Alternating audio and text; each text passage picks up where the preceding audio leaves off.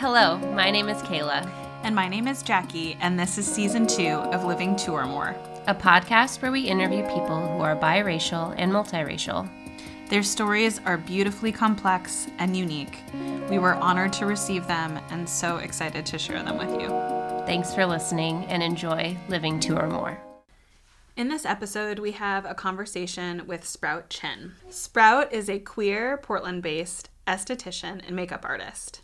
She is passionate about advocacy work, including domestic violence awareness, racial equity, and LGBTQ rights. Growing up with many intersecting communities shaped her identity. She looks for opportunities to pair her work with activism as often as possible. In this episode, we talk about ethnic ambiguity and living with a disability, in addition to her love of makeup. Sprout, welcome to the second season of Living Two or More. We're so excited to have you. Um, and we have a opening question to ask, and that is if you could describe your experience of living two or more racial identities. Thank you so much for having me. I'm very excited to be here. Sweet. Um, I guess my whole life has been about intersectionality in so many ways, and race is just one of those ways. Um, and if I could boil it down to the simplest of meanings for myself, I I think of it as being born in the situation I was in with multiracial parents that are queer, being in um, a queer family and growing up queer, multiracial. Every day is choosing to advocate for myself as a human being um, and all of the different parts of myself that intersect within me. And that experience of living is a form of activism in itself. So I would say, in so many ways, choosing to to live as I do and as so many people do in their own lives is a form of activism. And I don't think you can live without being an, an advocate or without being an activist. It's just not an option Mhm. For so many people. So for me, my identity is so wrapped up in all of the policies that, you know, lawmakers are are creating and stuff like that. So when when people are saying, you know, I don't really care about politics or I don't really I'm not I'm not that kind of person. It always has baffled me from when I was a very young person um, because I never understood how that couldn't affect you. Mhm. um, so I guess I said this was in the simplest of terms. And why- it was not. I mean, Um, we're here. We're here for complexity. You're good. Um, Yes. I see my identity as as activism in a way because living is advocating for yourself or choosing to advocate for yourself every day. Surviving is is advocating. Mm, mhm. Or at least that's what my therapist says, you know. Lately. yeah i mean to live to live as you are as you truly truly are is is a liberating act and liberation flies in the face of oppression and hate and Mhm. all of that yeah that's exactly. Yeah. Mhm. Um, if it's okay with you, can you tell us a little bit about your origin story um, and what it look kind of looked like for you growing up? Yeah, of course. So I am 23. I'm turning 24 this month. So, Um, so I was born to uh, same-sex parents. One of them is Chinese. Uh, I have two moms. I am donor conceived, so I have a, a sperm donor. My parents are still together. They've been married three times now uh, Mm. because they kept getting married legally, and then it would no longer be Ugh. legal, so then they would have to go through the whole thing again. Yeah. Um, okay. So I've been to two of their weddings uh. Because I was alive twice. Oh, well, I was, I was alive when two of the weddings were Yeah. legal. the most recent one was, you know, the last one uh, Mhm. in Yeah. 2014 when it was legalized in Oregon. Um, so I remember their first wedding that I was alive for when I was five. Um, Mm. And it was really exciting because, oh my gosh, my parents are going to be married, like all my classmates. Um, Mm. and then it was kind of a rush. They pulled me out of school because it was not, it was a loophole in Multnomah County. From what I remember, I was Mhm. five. I you know, could be wrong. Um, and then a measure got passed that made it illegal again. Mm. And I remember my mom, a- after the vote happened, you know, came out to me and, and I said, you know, is it still legal? Are you guys still married? And she said, no, but it's really close and it's going to happen again soon. Mm. And after that, they got their wedding certificate sent back to them in the mail um, with a big denied uh, stamp Mm, on it Jeez. and $42 uh, refund for their um, wedding license. Ay. Wow. Um, so early on, we like I went to Pride every year. Um, Chinese New Year was a big celebration in my family. We went to lots of protests. Um, very like socially active family. Mhm. Um, when I was 18, I did the ancestry.com like Mhm. DNA Mhm. test Mhm. To find out a little bit more about my donor side because it's my Chinese side is the side that comes from the donor. One of my moms is Chinese and they wanted genetically to match as much as possible. Mm. Um, so they got a Chinese donor. Um, and from that, I was able to find out that I have roughly 25 siblings, half siblings. 25. wow. Yeah. Wow. Um, from my from my donor. Wow. um. A couple of them I was able to meet actually. Uh, so I am in contact with one of my half sisters, and we actually went to the cryobank where um, our sperm donor donated and everything, where we were frozen. Uh-huh. Um, and we met uh, the manager there and talked to him, and we got to listen to a recording of the voice of our donor during his interview and stuff like Oh, that. And wow. wow. um, so we've met, and I've talked. I think I've met either over the phone or in person five of my sibling half siblings. Um, so that has been in the last probably five years really interesting. That's crazy. Um, my parents had another child, my younger sibling, who is non-binary, um, with a different donor and an egg donor as well. So we're not genetically related, but we're siblings, and we grew up together.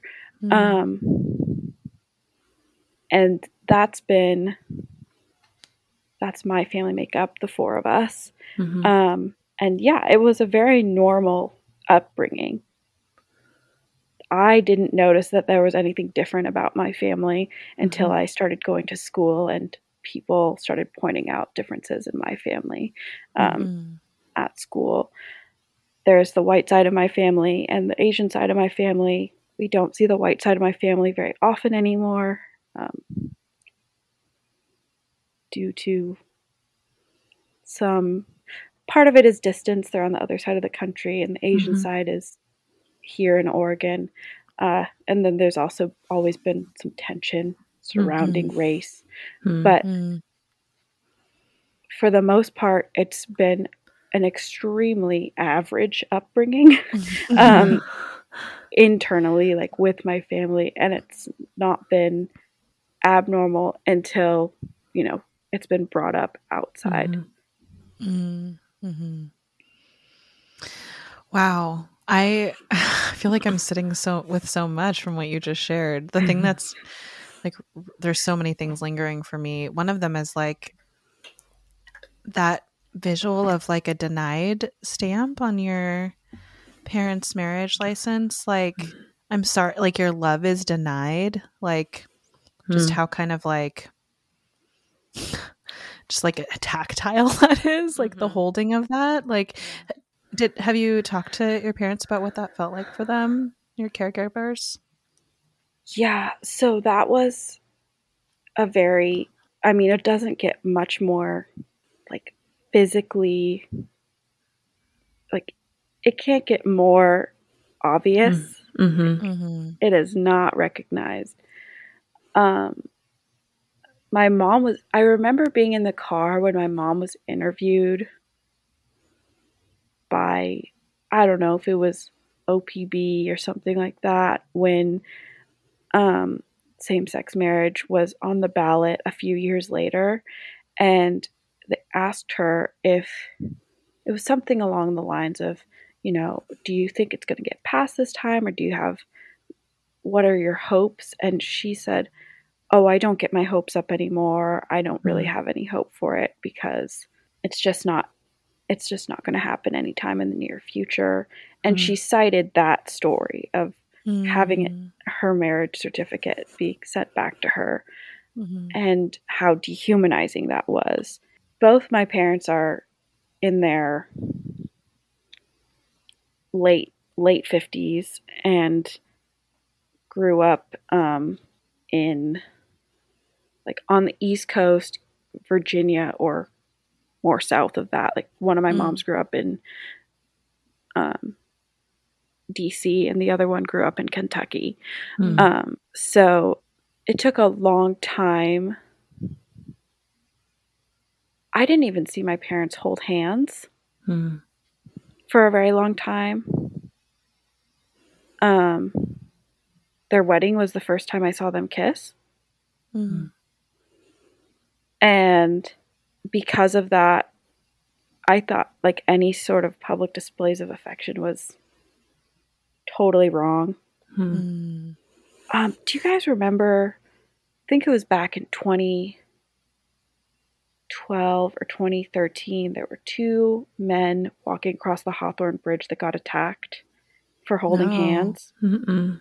i don't remember that Okay, there were two men that were holding hands on the Hawthorne Bridge. They got attacked, and um, after that, there was a protest, um, hands across Hawthorne, Mm. and a bunch of us went and held hands with each other and walked across the Hawthorne Bridge in solidarity. Mm-hmm. And I remember holding hands with one of my friends who was also a girl and thinking, this is really strange. Just the Mhm. feeling of holding someone else's hands in pub, like hand in public and Mhm. seeing my my parents hold hands and all of our other Mm. you know, same sex couple friends hold hands.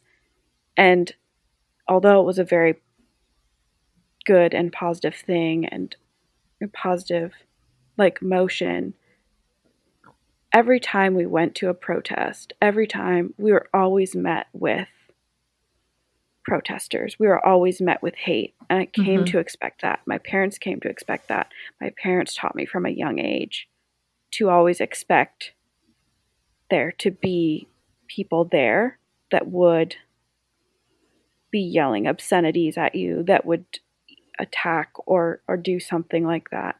Mm. And they both had stories from their childhood, especially um, Anne Marie, who's my Chinese mother. She has much more stories from her childhood of violence in her childhood from other kids, which Mm. she talks about pretty casually.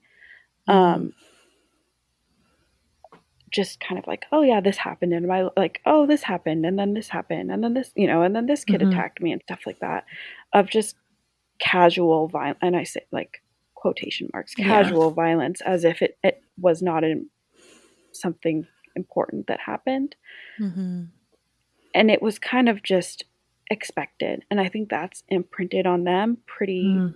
heavily and in turn printed on my younger sibling and I Mm. of like this is something you expect. This is Mhm. something you expect when you when you show who you are fully. There there will be violence. There will be there will be a protest to it.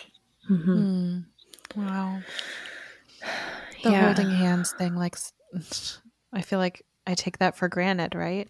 Mhm. Like, I don't when I sit in conversations like this with you, but like, I do when I'm holding hands with my partner. You know, that Mhm. I'm not going to face something like that. Yeah. Yeah. Such an important reminder. Yeah, definitely. Um, when your uh, parents married then for the second time, did they feel or did you feel any kind of relief like after, or has it has there always been and will probably always be maybe a fear of that? Um it was the Oregon Supreme Court that legalized it. So there was um more of a sense of okay, it's going to at least be legal in Oregon. Mm-hmm. Um, but what if you move to another state? You know, that's kind of what hangs in the balance. Of course. We talked, a, it always is in the back of your minds when we're talking about um, Supreme Court nominees for the, you know, United States Supreme Court. Um, when there's a new president, um, anything like that, it kind of is in the back of the mind because I'm I'm queer as well, so it it was a big deal for my parents. It was a big deal for a lot of our friends and family, but it was also a big deal for me. Mhm. um, I think it was a relief. I mean, they got married the day it was legalized. We all went down to the courthouse together as a family, and there was so many people there. There were people getting married in, in the hallway. Mhm. Um, so beautiful. yeah, and it was the fastest party ever thrown together I've ever seen. There was like six wedding cakes in a basement, and everybody that got married was just down there partying. oh, It was amazing. wow. Um, but I just um, it's all like you know, it's in the back of your mind for the first few years. I Mhm. think I think within the next couple of years, it'll probably not be in the back of my like not be in the back of people's minds. But it's kind of amazing to think that let's see, it was legalized in 2015, so seven years ago. This was something we were fighting for, Mm-hmm. and now it's like not. Mhm. Mhm. um and and that is something that uh people still don't want um but it's not something that i uh like super stress out about Mhm. Yeah. You know, i'm taking it for now Mhm. totally. Absolutely. Of Yeah. course. It's a reminder that progress is possible, right? definitely Yeah. I'm really also curious about like your experience of finding out about and meeting your half siblings and the experience of hearing your donor's voice. Um like what was that like and and what also have you noticed about your connections with your with your half siblings um that surprise you? so um the half siblings i've met are wonderful we all have very different origin stories. Um one of them has two moms. One of them is a single mom. One of there's uh, several because at the time um, in the mid and late 90s most donor conceived children were conceived for straight couples Hmm. and um, they were conceived it was everything was super private Mhm. and it was meant so that the donor would never be contacted again and normally it was kept a secret that you were donor conceived. Mm. Um, and it was like from a- the child, you mean? From the child and from everyone Okay. else as well. Mm-hmm. So you would get someone that looked like or had the same features or had the same stats as the dad. Mhm. Um, and that would be the replacement. And it just would be a, a secret. Mm. My donor um, was 19 and he was, I'm guessing, paying for college. And that's why he Mhm. was donating Wow. sperm. Mhm. yeah. Um, I've heard it's lucrative. it is. It's quite lucrative. um, and after you there are 25 live births they cut you off so and he got cut off pretty quick um so um there were a couple of siblings in our batch that their parents did not want like had no intention of telling the kid that Mm, they were donor mhm, conceived Mhm. mhm. so when they went on 23andMe or Ancestry.com, my uh, one of my half sisters contacted them. Was like, "Oh my God, we're siblings. What's up?" And uh, they're like, "Uh, no, we're not." Uh oh. and so that led to some drama. Yeah. right, but right. Now we're all good. Uh, Uh-huh. Yeah. um, actually, my mom knew of one of my brothers um, before I did. Didn't know we were related, but she Mhm. knew of him because he has a couple of patents in um, the uh, dementia and um, Alzheimer's world, and Mhm. he, uh, my grandma, um, had dementia, Alzheimer's, and my mom was familiar with his work, wow. and okay. she had watched his TED talk. Whoa. And when I found out about him, I Googled him and I watched his TED talk and I sent it to my mom. Hey, this is my half brother. She goes, Oh, I know him. I've been following him for years. oh, Oh, wow. wild. That's crazy. That's oh, wild. that's so weird. Um, but yeah, my half sister, she decided to come and visit me. I was living in California at the time. And we went to the donor place, the cryobank, and um, I think they were very excited to see fully formed humans. I don't know. They probably don't see humans very often. yeah. And we were just like, can we learn more? And Oh. it was the weirdest experience of my life. Gosh. we talked to this guy and he gave us he gave us sperm memorabilia what? Sperm memorabilia. What does that mean? What does that mean? um Uh oh. i got t-shirts um Oh. sperm sperm shirts like So- with little swimmers on them?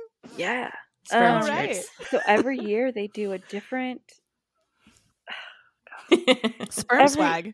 every, oh no, sperm no. swag every year Jackie, they no. do different um themes i'm looking at one now because it's in my laundry basket. um, they do a theme and they incorporate the sperm into it, and that they sell a bunch of T-shirts at their, I don't know, whatever their fundraisers, and so they make a bunch of sperm swag, and they I don't know, but the guy was just so excited to see us that he gave us a bunch of like their last five years of shirts and he was showing and we got magnets we got we got pens that lit up and there was a bunch of little sperm fake sperm in the pen and then they were all floating towards one egg have- They are so leaning in. Yeah. I love it. like a spermoji shirt um there all these sperms look at different emojis uh the sperm in the hat uh, Wow. got sperm I probably shouldn't say sperm this much on the podcast sorry Oh, you can It's absolutely say sperm as many times as I you don't think it's been said yet, so we have as many as we can do. Really. Yeah, Um, we've got a but- quota to fill, at the fill at this point. so it was amazing and he talked to us for probably two hours and went through our donor's entire file with us he told us everything that he could about the guy um, he actually kind of revealed a bunch of stuff about how they used to label the donors by race and stuff back in the 90s, Hmm. uh, which they used to label Asian donors with a yellow sticker, which was really Oh, messed up. Yeah. Yeah. And he was like, very not PC back then. We have changed our ways. I like, Right. "Oh, I'm glad you did because that's pretty messed things. up. Uh huh. Um, he's like, we didn't want to have any mix-ups in the lab. That was the best way we could think of doing it. I was like, didn't have numbers or yeah. anything like that. Uh huh. Um, but then he played us a recording of the um, donor's interview, and um, that was pretty. That was really cool. And mind you, Mm. my my sister and I had just met each other that day. I took her Mhm. from the airport to Wow. the Oh wow. Uh-huh. Okay. Um, and then we were able to write letter. Uh, each of us were able to write a letter to the donor and see if he wanted to respond and have any contact with us. Um, he did respond, uh, but he did not want to have contact with us. Oh, Um, I didn't take it that hard, but uh, yeah. it was difficult for um, my other my Yeah. sibling. Um, Mm-hmm. but it was it was a very interesting experience. Um, I look back on it fondly, That's Mm. good. mostly because I got a Mhm. lot of stuff, but Yeah. also it was cool. I mean, it was kind of cool to see where magic happens. I guess. Yeah. Yeah. What got you here, right? yeah. Yeah. Mhm. and to do it with my with my half sister was such a cool experience and we talk every day um Oh, Mm. i've been so fortunate to meet some of my siblings and we're all within a year and a half of each other so hmm That's really special. pretty Mhm. wild That's really Yeah. cool that you have that. I- Mhm. Yeah, I kind of wanted to talk about, I guess, like then how, when you were growing up, did your parents like bring it up? Was it like, oh, we're going to sit you down when you're this age and let you know how it, how it all happened? Or was it just organically or naturally? Or, so i was kind of scared to ask because i didn't quite figure it out Uh. um i thought my mom knew the man mm, and that they had met and signed an agreement and then mm-hmm. you know yeah. Uh huh. I later learned that that was not the case. So I thought they were. I just wanted to know what he looked like. I wanted a picture of him to see if we Mm. looked alike.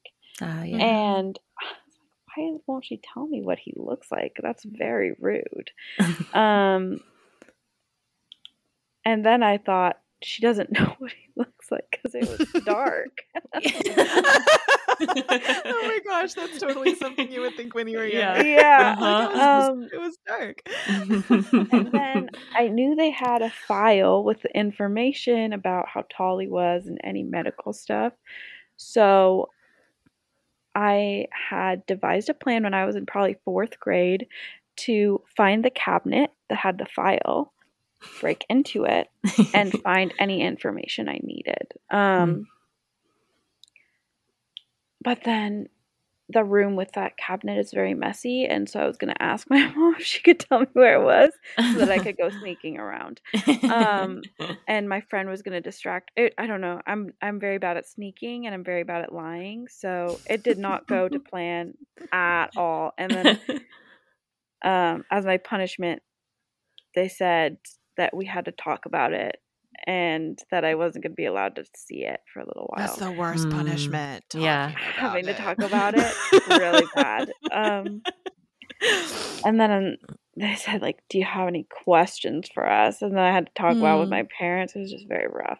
Mhm. Um, so yeah, I don't ever remember having a moment where I kind of realized like one of my parents wasn't biologically related to me.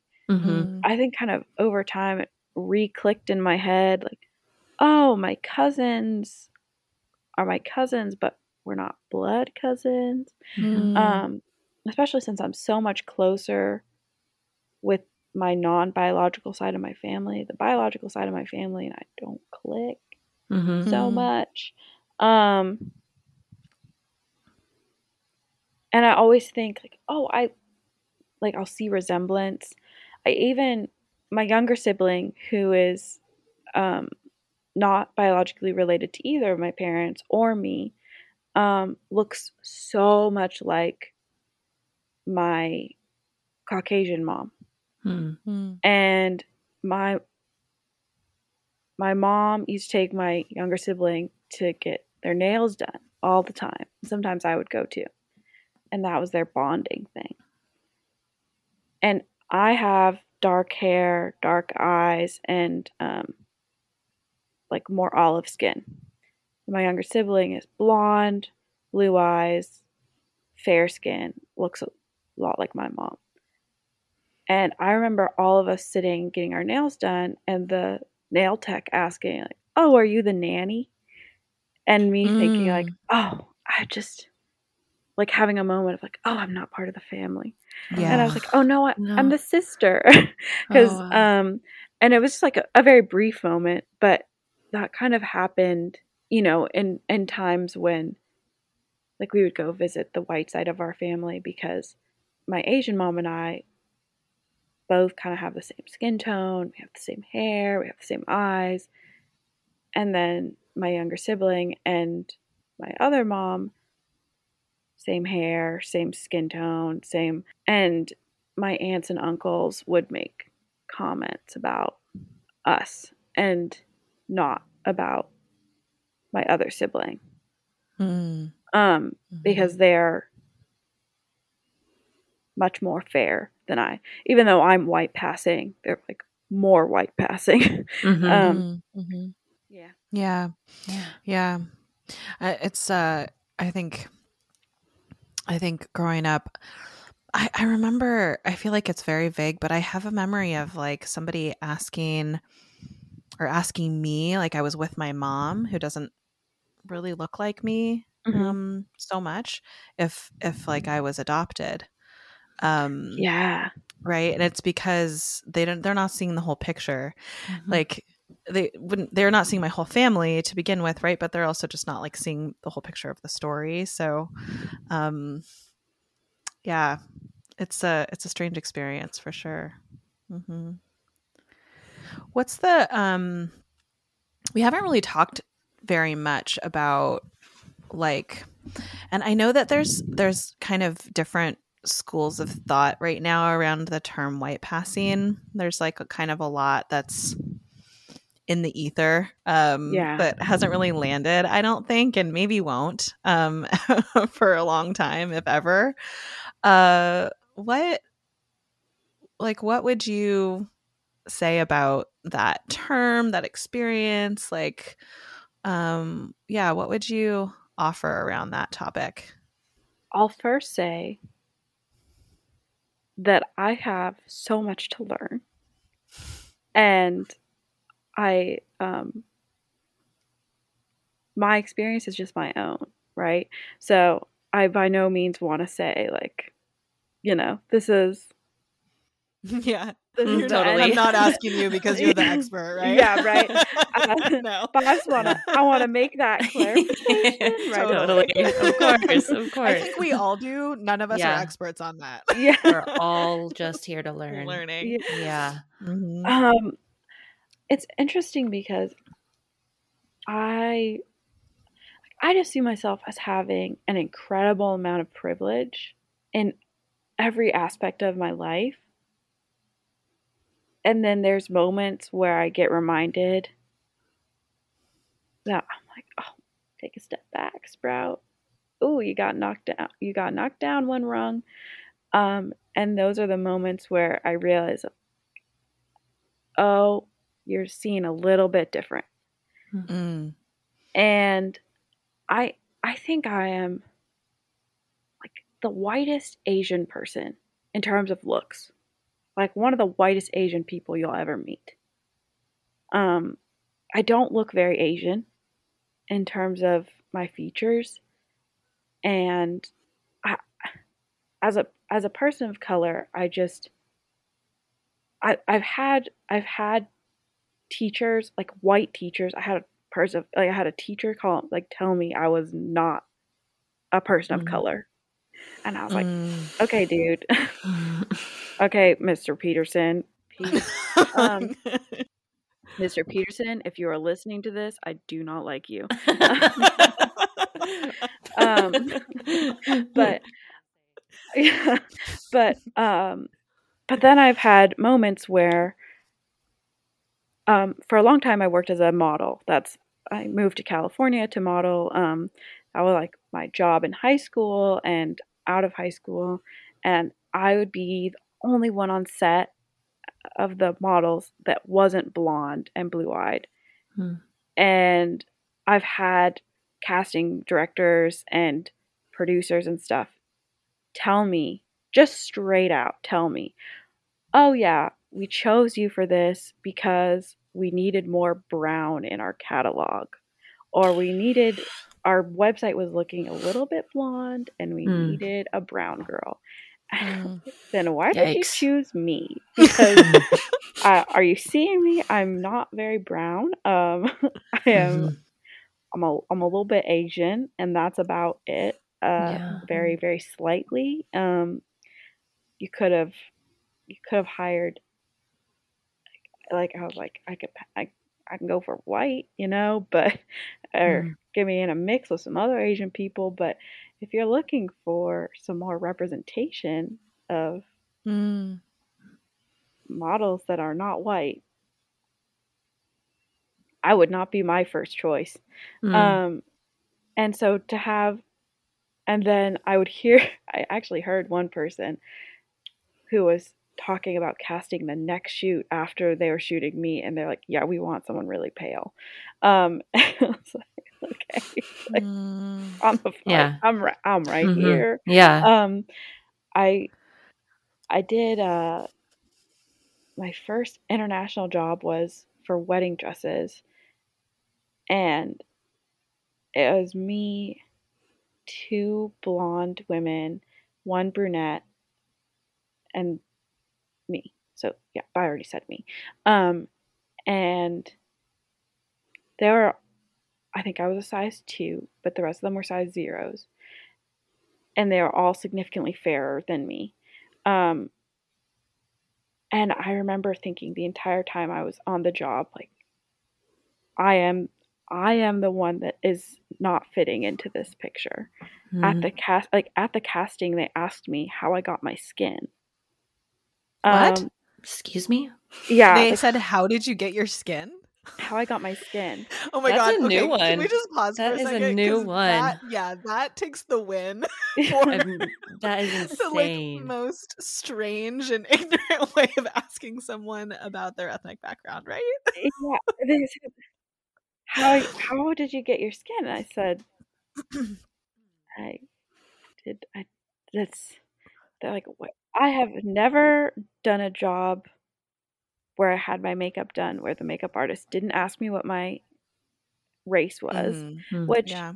and now as a makeup artist, I have never once asked a person that because I just feel like it always put me in a weird position because the follow up was always like, ugh, I'm jealous. I wish I had something interesting in me. Mm. Oh. That- Yeah. Yeah. I gosh, that like makes me Wow, I had like a pretty intense reaction to that Mhm. comment because like what that person's saying is that they don't think that they're interesting. What they Mhm. don't well, first is they don't think they're interesting. Secondly, that they that they don't That you're like more interesting Or the Because- only interesting thing about you is like that That you are you're- from somewhere else. Like what? Yeah. Excuse me? or or the other response I would get is, "Ooh, how exotic." yeah. Yeah, yeah. And that's Mhm. often like, you know, that's common, but then I'm stuck in a chair with this person for Mhm. another 45 minutes. Yeah. You know, I'm 15 years old or 16 years old and I'm just like, "Okay, Uh-huh. I'm exotic. Yes, thank you." Um so there was a lot of different times I have always considered myself to be very white looking. I still consider myself to be very white looking. And then I get put in a room with all white people and suddenly I realize like well, Mm-hmm. if I'm the only person in this room that isn't white, something's wrong. Um, Totally. or if everyone looks at me for an opinion on, you know, what is what is the correct thing to do here or something like anything along those lines, abort, abort, abort. Mm, something is very mhm. wrong here. Um, and situations like like that when I was modeling, when um, I, I now work at um, like a spray tanning salon, like I do airbrush tanning, um, and during the summertime when I'm more tan, people would come in and ask me like, "Well, what shade are you?" Because I want to be the same shade as you. Mm. Um, and I would say, "I'm not not wearing any tan. This is just my skin." Mm-hmm. And then we get the how exotic. I wish I had something like that in me. Oh, the Chinese women are always so beautiful. Um, and it's just, how do I respond? You know, how do you quite respond to that? Mhm. Um, so while there is no like direct violence, there's no direct violence being thrown at me, and I'm so grateful for that. I still live in a world of immense privilege. There's moments of intense discomfort and intense um sometimes I don't even have the words, but like yeah. Definitely ignorance um that are are still going to be there even if Mhm. you're white passing. Mm-hmm. hmm Yeah. Yeah. And the thing is, is like when people, or what I've come to learn is like people think they're giving you a compliment, but, and if you try to question it, it's like, I was saying something nice. And you're like, exactly. well, what you don't, what you seem to have forgotten is that that's not, it's like you didn't even think about what you were asking Mhm. and how it would affect affect me or what I my own lived experience is like. Yeah. You know. What is what is the meaning behind that comment?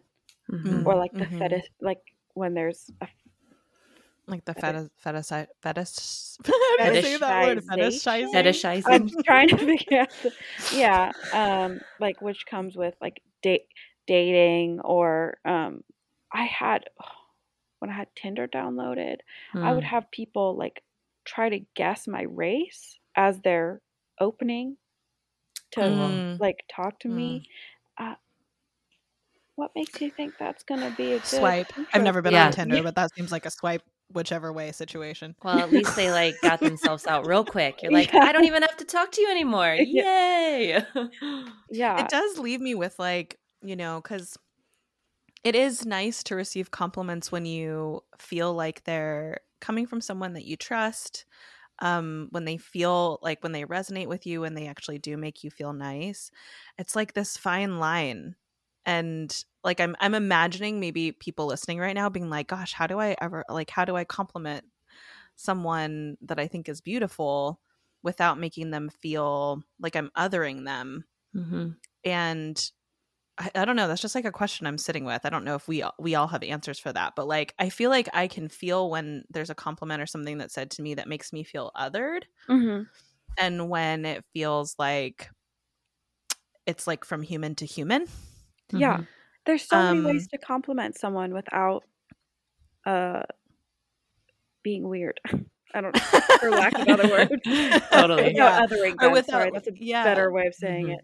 yeah it's yeah. it's a fine line it's hard stuff i mean because it's like it's like difference is a part of what makes us all beautiful and yet it can also be something that makes us feel so othered to the point that we feel uncomfortable or we feel like we're being like put in um you know in a box as like exotic or something that Yeah.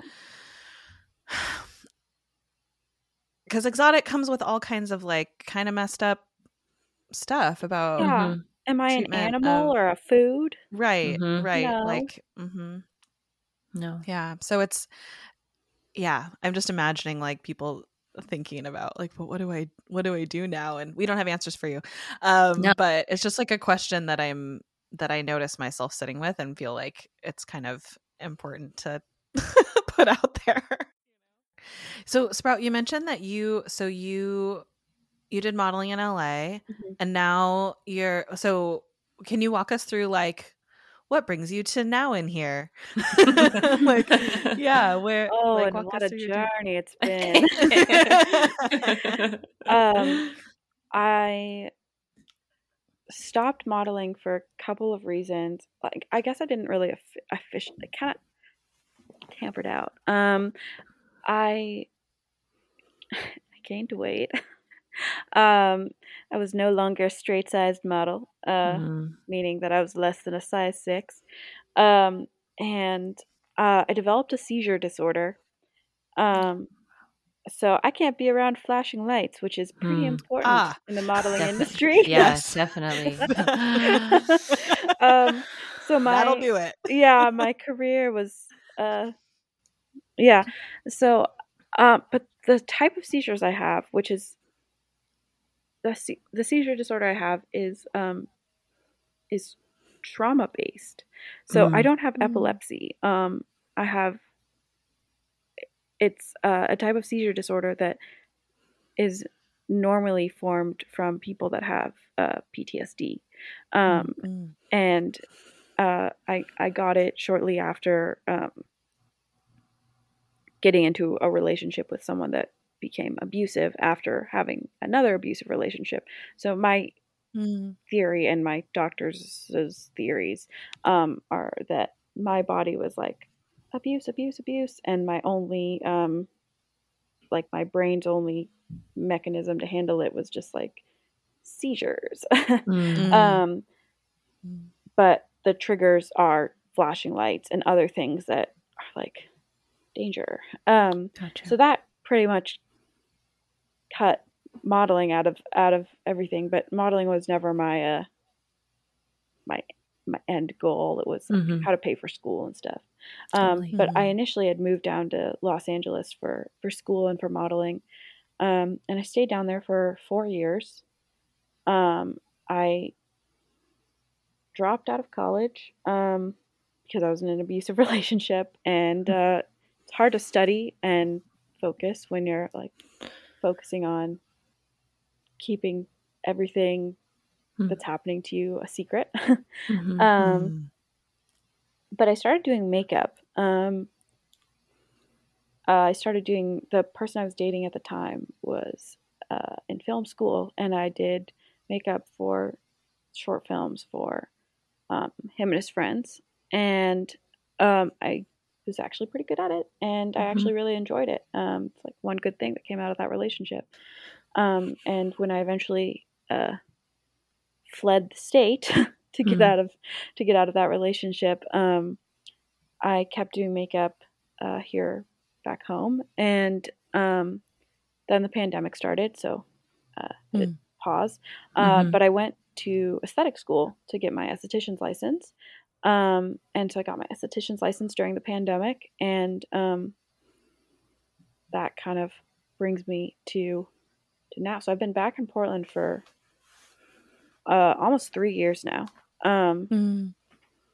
and and since then I've been um, heavily focused on uh, activism. Um, I have spoken on a few panels um, about domestic violence and um, sexual assault, uh, which entails like I speak to people who have been convicted of the crime, and instead Hmm. of doing jail time or um, concurrent with jail time, they are like in um, rehabilitation programs Mm. Okay. and um, part of the rehabilitation program is like listening to survivors talk about um, their stories of domestic violence and um, so it's a really amazing program we don't have it in multnomah county um, Mm. but because of the pandemic, we've been able to do it over Zoom. So Okay. it's been able to reach a lot more people in Oregon um, Wow. and maybe Southern Washington. Um, I don't always know when I'm doing the panels, um, but it's pretty incredible because you're able to talk to and interact with people that are very committed to making serious changes in the way that they treat people. Mhm. Um, and um, I I see it as a form of restorative justice in a way, yeah, and that's what it sounds Mhm. like to um, me. Yeah. making progress in like what what could be um, you know an alternative to um, jail and prison for some people, which Mhm. uh, Mm-hmm. I'm a, a fan of. Um, and also, it's really great for survivors because we're able to share our stories without directly um, going through the legal system or Mhm. talking to our like confronting our own abusers um, and we Mhm. still get to share our story and i believe there's a lot of power in sharing your story um, Mm. so i've done i've done that a few times and it's been incredibly um, healing and powerful. And um i with my makeup i have been um uh i do pride shoots um june. So i uh do makeup and my friend does photography and we set we get a few models that are queer and we do a pride themed shoot um collaborative with the models. And um this year i'm working on a domestic violence um, prevention one where i'm going to have a few survivors and like the panel have people share their stories but without having to like talk to anyone confront anyone um, and just Mhm. have a forum for them to share their stories and i'm going to be working on um, like i'll be doing makeup and stuff and i'm going to be working on getting some photographers together getting studio space together to just create a safe space for people to be able to feel confident in their bodies and um, you know get some headshots taken or photos taken whatever they feel comfortable with and um, and have a forum to share their stories Mm. That's amazing. That's so Sprout. cool. Yeah, Yeah. I'm so Thank you. inspired by that. Mhm. Thank Thank you. you for yeah, that's- sharing. yeah, that's what i've been working on lately and what i'm excited about right now Mhm. Yeah, That's yeah, so cool. Definitely. Ugh. hmm hmm Yeah, where where would people go to find out more about that? About the work you're doing? Um, probably just my Instagram. I have two. I have my personal Instagram and my makeup Instagram. Um, my personal is sprout underscore chin with two N's. So it's C H I N N. And then my um, makeup Instagram is sprout or makeup by sprout. Um, and that's where all like I have updates on all of the projects I'm working on and Mhm. stuff like that. Um, Cool. links to my website and stuff like that. Contact. all Cool. that. That's Awesome. Yeah, Ugh. yeah. What Sprout? What do you think? Um, like, what would you want to share for people listening about how to support um, survivors of domestic violence? Um, Yeah. Um oh my gosh, there's so much. Um but there's a lot of different situations you can be in and be supportive. So I would say the main 3 are if you are someone that is witnessing your friend or someone you love and you think they're being abused, um, to be a support for them the best way that you can do that. And again, I'm not a professional, but this is everything that I've read and what I can say from my personal experience. Mhm. mhm. Don't push them out of the relationship. Don't shame them for being in the relationship. That's going to push them further in. The goal of an abuser is to isolate someone from the other people that they love. Um, so do your best to continue to be in their life. Let them know that when they are ready to talk about what they're going through, that they have you. Um, give them resources so that when they are ready, they can get out or they have the tools to get out. The average um, survivor goes back to their abuser seven times before leaving Wow. a relationship permanently. Mm, mm. And when you leave a relationship, an ab- abusive relationship, that's the most dangerous time is during that breakup. Mhm. Um, that's when it's most likely to become like deadly. Um, so pushing some there's so many reasons why someone won't leave an abusive relationship. Financial um fearing for your life um not like not having a home not like if i'm thinking about myself i was in a different state from my family. Um i just I I was having seizures. Like this person was caring for me in many Mm. ways. Hmm so it's so nuanced and so difficult you never want to be like that when you're being abused you're so beat down and you're so Mm. ashamed and you're so like your self-esteem is so low if you're a support and a like a friend of that person don't be a reason that that person feels any worse about themselves hmm be a light be a like be lifting that person up be reminding them that they have someone to go to and that Mhm. you're there to listen and listen without judgment Mm-hmm. Mm-hmm. if you know someone that you believe is abusing someone call it out um tell that person it's not okay tell like vocally like vocalize it in front of their partner. This is my opinion. Again it could you can talk to other people. So that the partner who is being abused knows that they have an ally and also that they know what's happening to them isn't okay. Mm-hmm. and also take that person to the side uh the abuser and say hey like that's not okay. It's not okay to treat people like that. Mm-hmm. and check in with the person who's being abused and say is there anything i can do to help you? Hmm um i always hesitate to recommend calling authorities just because um oftentimes the victim is also brought into police station. We've all seen the statistic that like 40% of police officers are also like contributors to domestic violence. So i never judge people that call the police to when they are in danger like in a domestic violence situation um because that's like a choice you have to make but um i also am not going to specifically like say to do it just because hmm i think it's a choice everyone has to make for themselves individually Mm-hmm. Mm-hmm. Yeah, definitely. Thank you Thank for that wisdom. yeah, Yeah, thank you for sure. sharing that Mhm. with us I have like one last question, Kayla. I don't know where you're sitting. Um, I would love to hear more about makeup.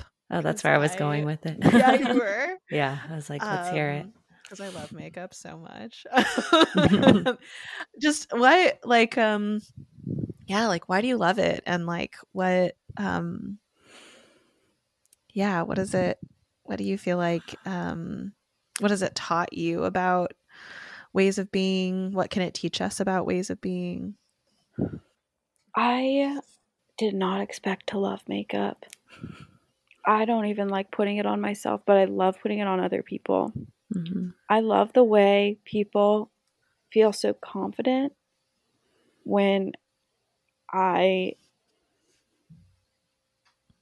am able to chat with them for an hour while I like play with their face. Mhm. um Yeah. Mhm. totally I love what makeup can do. I love that it can be so simple. Um I like my makeup like my makeup looks how I normally do makeup is much more natural and much more kind of just bringing out someone's natural features.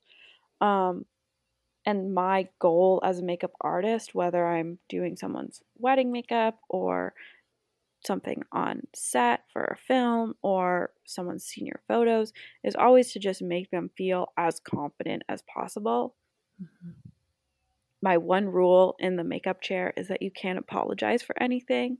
Like people always like, oh, I'm so sorry, I'm having bad acne right now. But you can't apologize for anything. You can't apologize for your Mhm. face. It's who you like. You're showing up as you are, and you can't apologize for that. Um, and so I just love getting like being face to face with someone Mhm. and playing with colors on their face and Mhm. chatting with them. I love recommending products. I love it's just such a fun experience. And when they're done, hopefully they are really happy with the you know, happy with Mhm. it.